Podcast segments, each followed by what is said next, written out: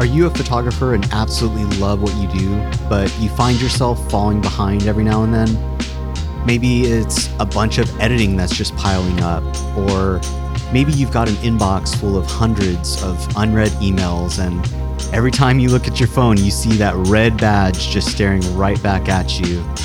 Maybe you've double booked yourself a few times, or maybe this isn't you at all, but you're always just looking for ways to improve your photography and your client experience and just overall self so that you don't get burnt out doing something you love.